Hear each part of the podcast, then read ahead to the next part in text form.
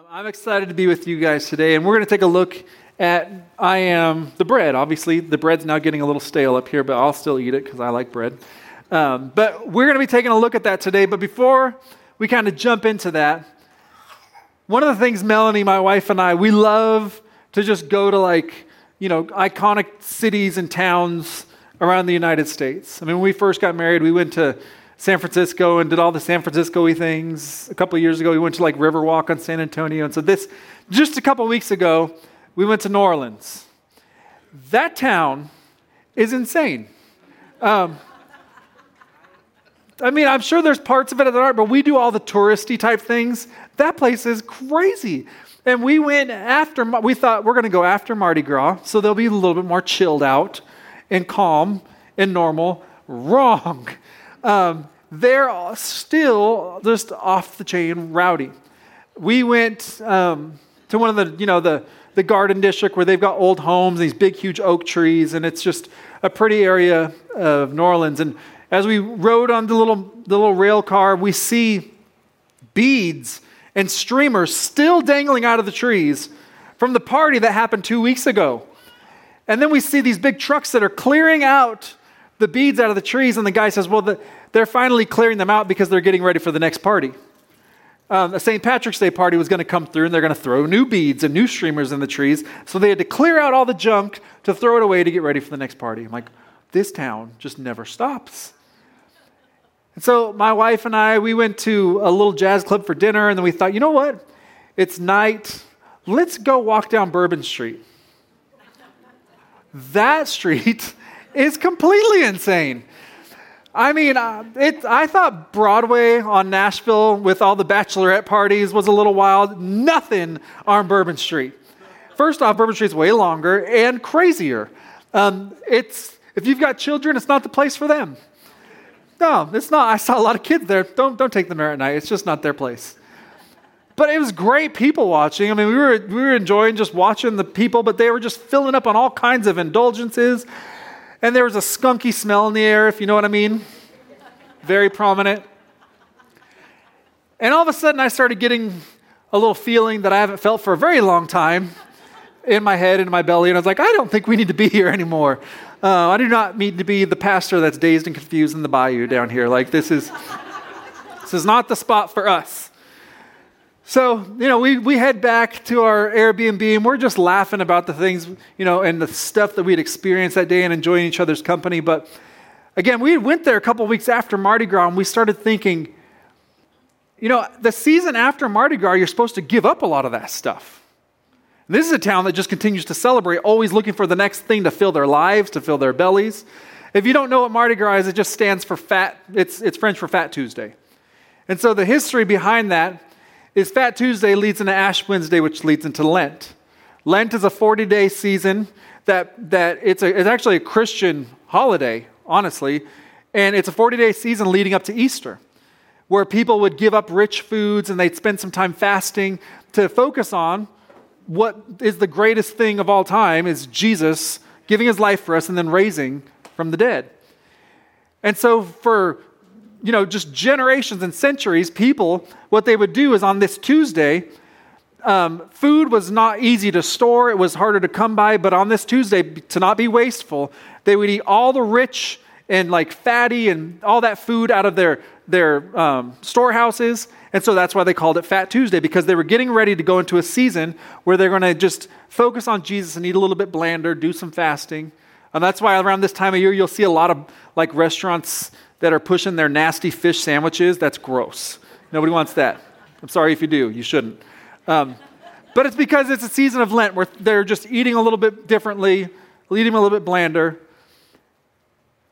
But the people in New Orleans do not celebrate that way. They're like Mardi Gras on Tuesday, and then it's the next day, and then it's the next day, and it's forever.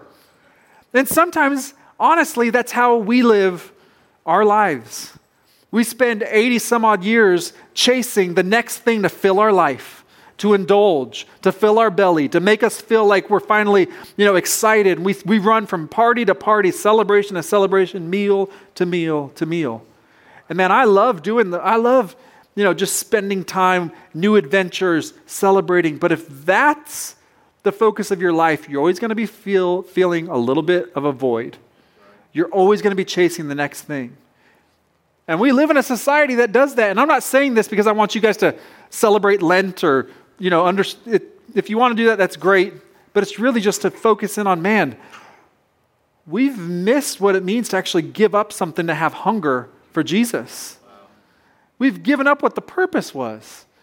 You walk into Walmart, and every time you walk in there, they're getting ready for the next celebration, the next season. Every time. You go from one thing to the next, consume to consume, always moving towards the next thing to fill our lives.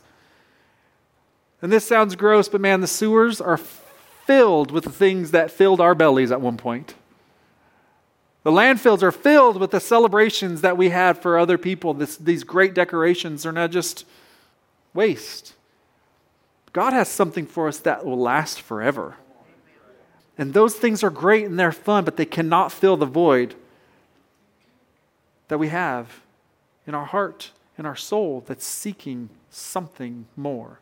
Today, we're going to talk about what that more is. So, since you have your Bibles, we're going to be in John chapter 6 today, and we're going to take a look at the I am statement Jesus made of I am the bread of life.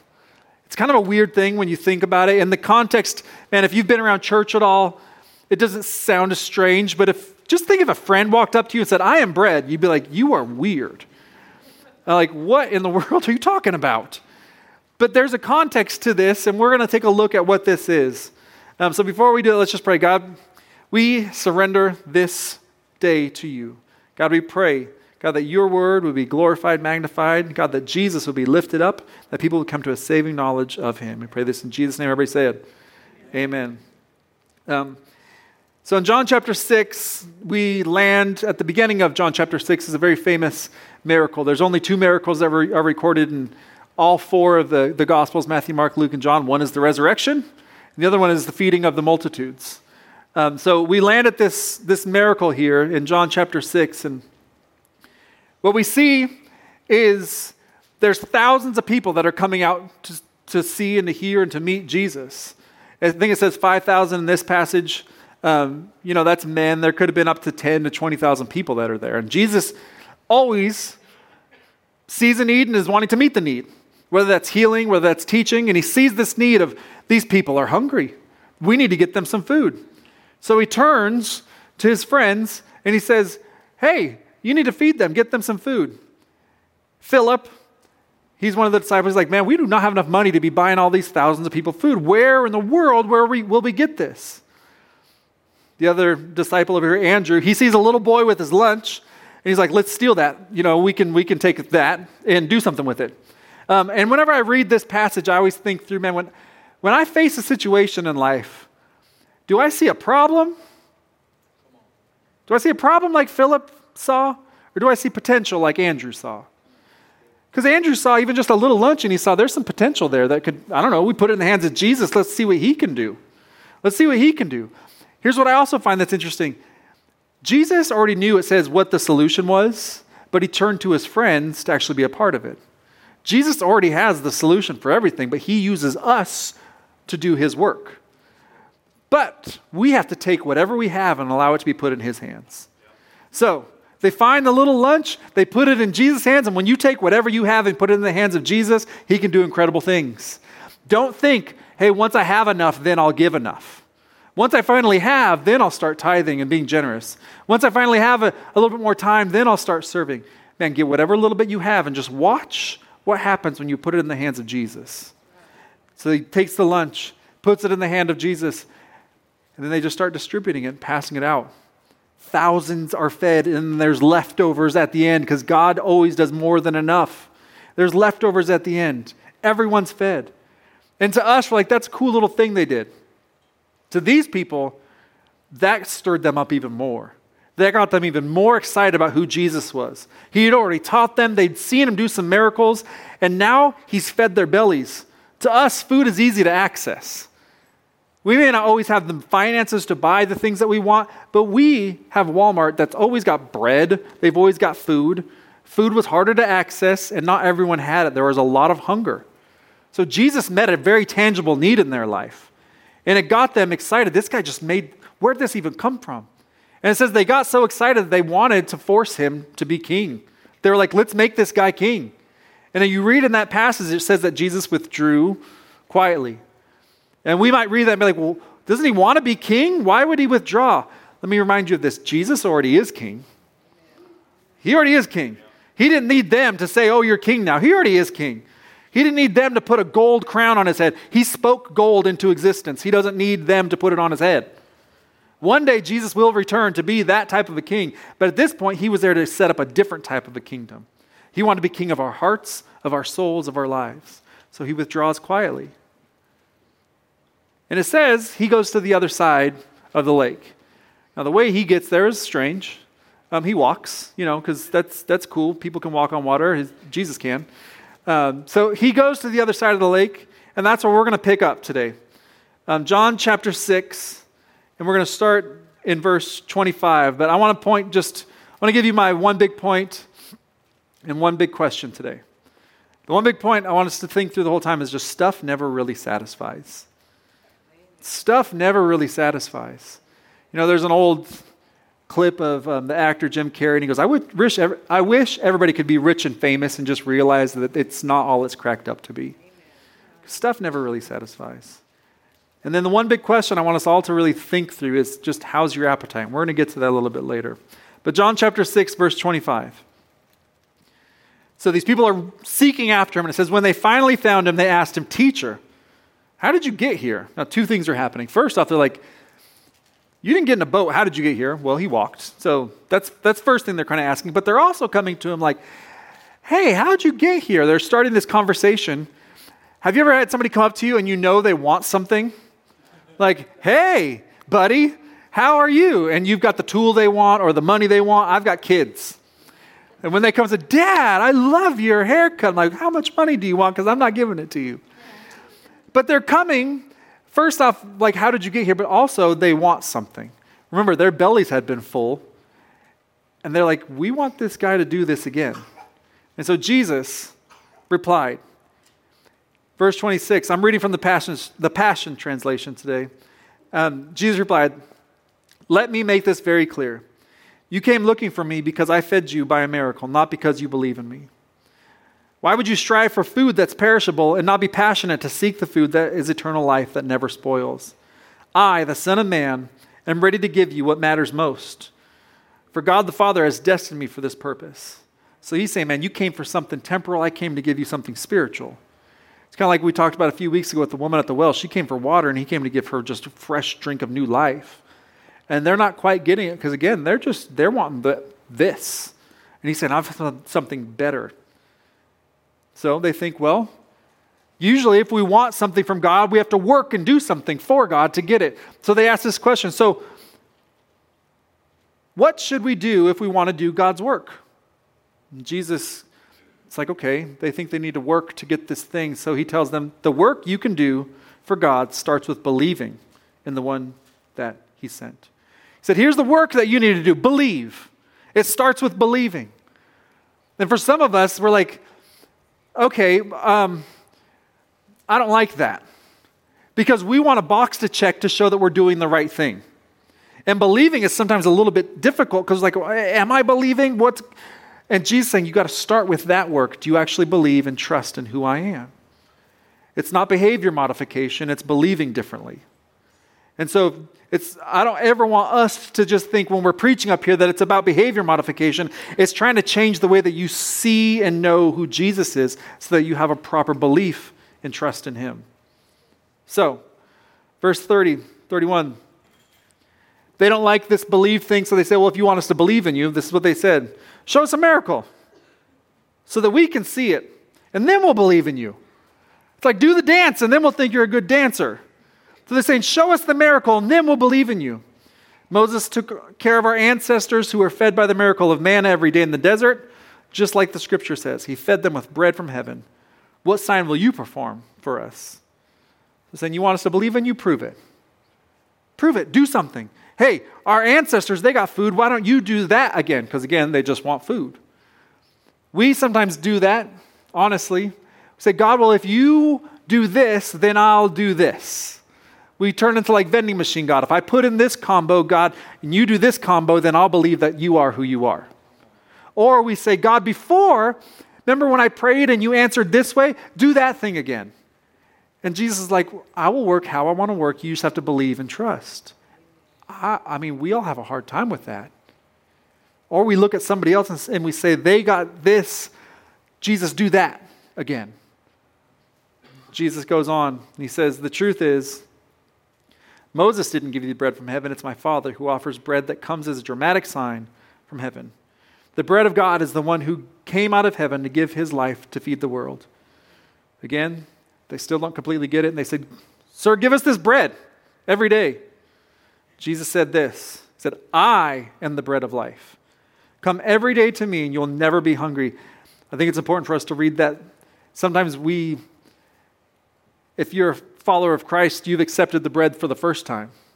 You're like, okay, I know I need salvation. I know I need to follow Jesus. So we partake of the bread, but he says, come to me every day. So it's something that we've got to partake in who Jesus is on a daily basis. You don't eat once and then be like, okay, I'm good for the rest of my life. You have to eat every day. You have to eat every day. And if you miss a day, you should be hungry. So partake of what Jesus has for you. He says, Believe in me, you'll never be thirsty. Yet I've told you, even though you've seen me, you still don't believe in me. They had experienced something good, but they were wanting something simple. And a lot of times, God wants to give us something good, but we want something easy. It's like the kid that would rather have microwave hot dogs, and you're like, I've got filet mignon, but they're like, we don't know what that is. And that's taking too long. I can take this hot dog and put it in the microwave. And a lot of times we settle for the microwave hot dogs of life, and Jesus is like, I prepared something way better for you. Way better for you. So that leads me to this question, and I want you to think about this. How's your appetite?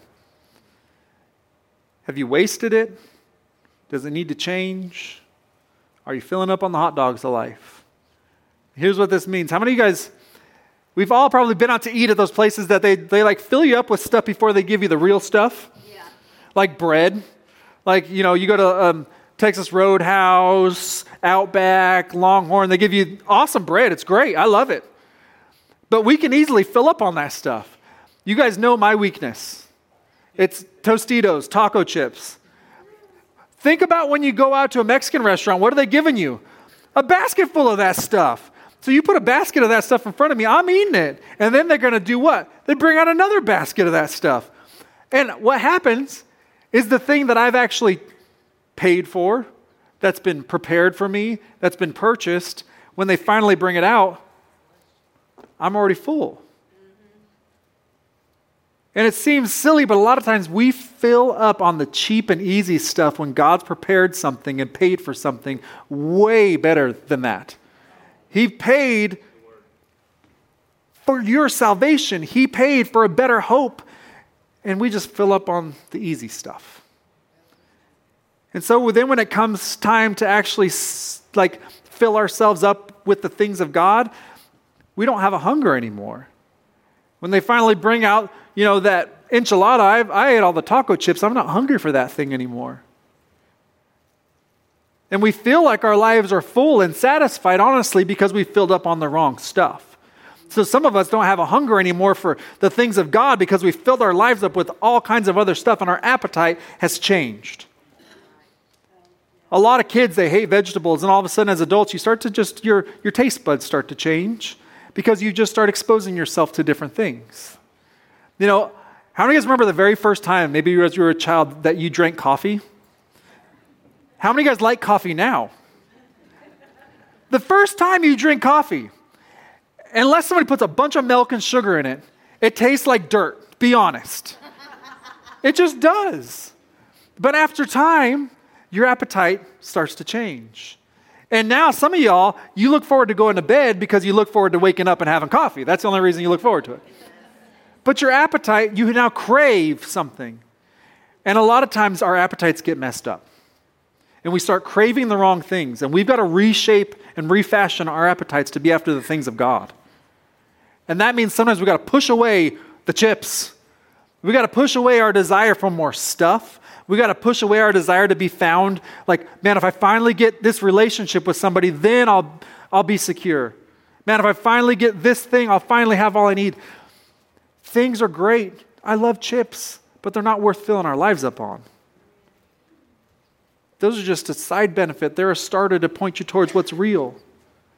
So don't fill your don't don't don't fill your life up with the wrong things so that you no longer have a hunger for the things of God. So that's a big question for us. That's a question that I have for myself, for you, for our church, for our town. Like, how hungry are we? Do we actually have a desire and a hunger for the things that God wants for us? Because if we're after Jesus, if we're after the lost, if we're like these kids and students need to know about Jesus, those are things that are things of God. Those are things worth being hungry for. Those are things that Jesus paid the price for. Let's develop a hunger for those things. And sometimes we have to change our appetites. We have to change our appetites. And here's the first way we have to do that is just going in and saying, God, I'm going to need you to change my appetite because right now I have an appetite for blank. Some of us have appetites for um, power, wealth, lust, and our appetite needs to be changed. And we need to ask God first off, God, you change my heart, change my desires. God, help me to desire more things of you. And then we have to start taking steps. And it might be a little odd or difficult at first, but we have to actually start doing, we have to start being disciplined, which is that daily thing of just walking out disciplines. Maybe you're a person that you need to go on a walk and just say, God, speak to me, show me what you want. Maybe it's just opening up our scripture, it's spending time in prayer. We have to do the disciplinary things to sometimes build up the appetite for more of God. And before you know it, when you don't have that, you, you want it. You need more of it. When you start attending church faithfully, when you start finding a community of believers that are like minded, you're like, I need to be with my friends. I need to be what's going on at that, with, with these people. I need to be at church. But you got to build up an appetite for it sometimes.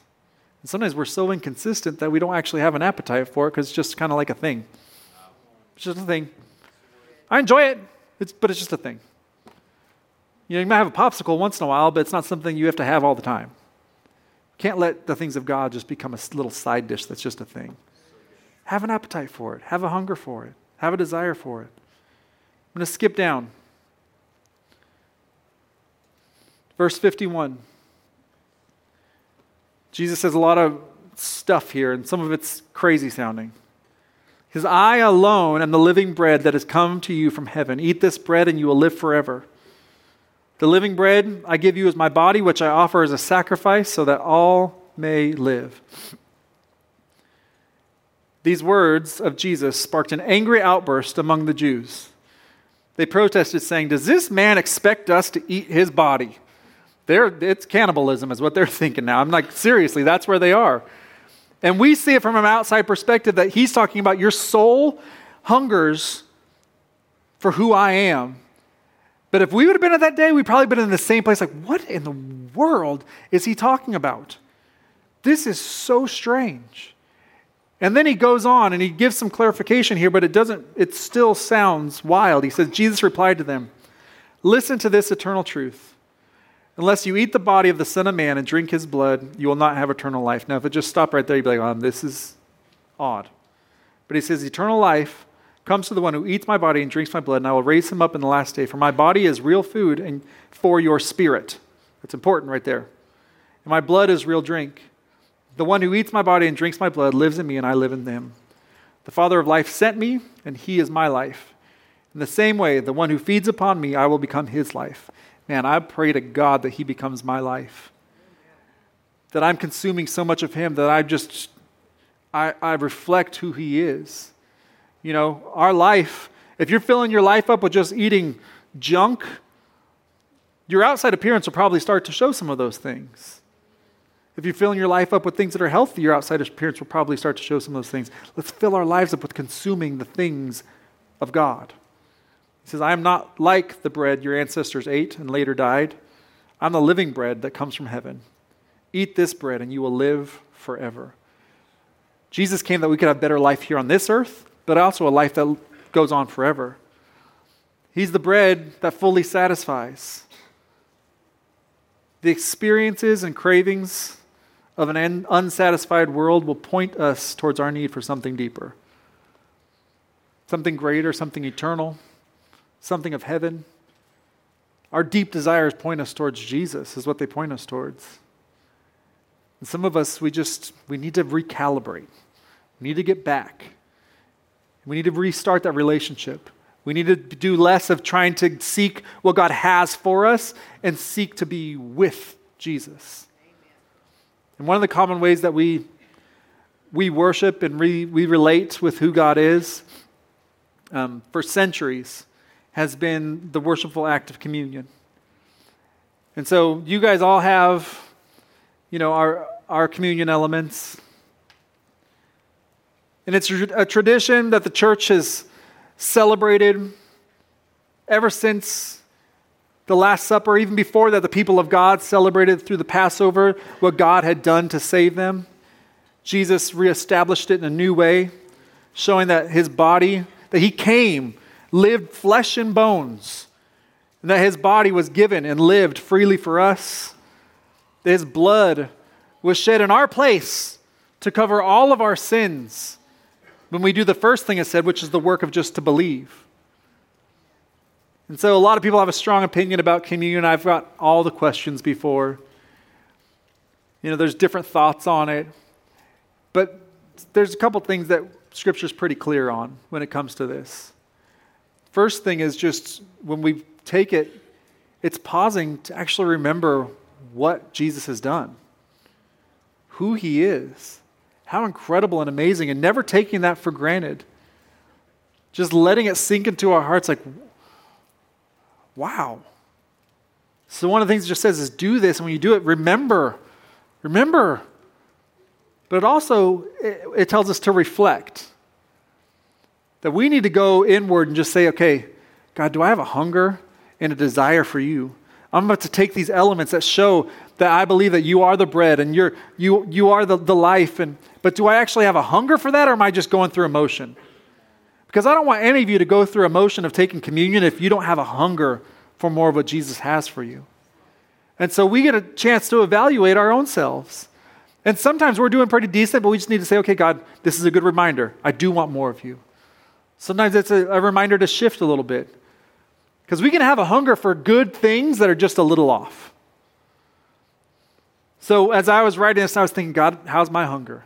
How's my appetite? What do I have an appetite for?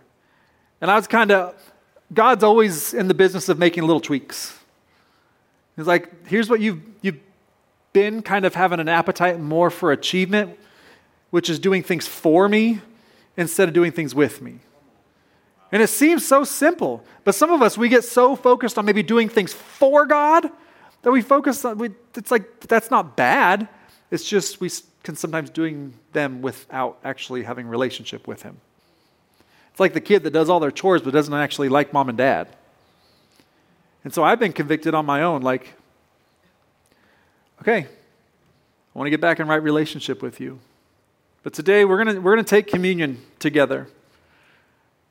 And I want us, as we do this, we're going to take a moment or two to just reflect on the goodness of who Jesus is, to think through, wow, how incredible the sacrifice, how incredible the price that he paid for us. But I also want you guys to really think through okay, how's my hunger? How's my appetite? Because I'm excited to be the pastor of this church, but I don't want to be a pastor of a church that has a hunger just to sit in chairs. I don't want to be a pastor who just has a hunger for standing up here. I have a hunger to lead, disciple, duplicate, multiply. Like, I'm already thinking, I think less about this and more about, hey, can I get in smaller group rooms with you guys? I want you guys to have a hunger for that too, not just to sit here facing this way, but to sit in circles facing each other so you can encourage each other, so you can pour into each other's lives, so you can actually be a church. I told Jason, a couple of the guys, I'm like, I understand why we do this. Man, sometimes I hate it. I wish we could sit in different arrangements. I get that this is the modern way, and if somebody came from the outside and all of a sudden we're sitting in circles, they'd be like, this church is weird. but I want you guys to find a spot where you're serving and you're in community, and that's what you have a hunger for, not just to come here and to feel good. I want that for you too, but that's the chips. So let's evaluate as a church, let's evaluate personally. We're going we're to just take a minute. And just with not a lot of noise and silence, I want you to think about your own life, but I also want you to ponder and think about how good Jesus is. So let's just let's just quietly and calmly do that.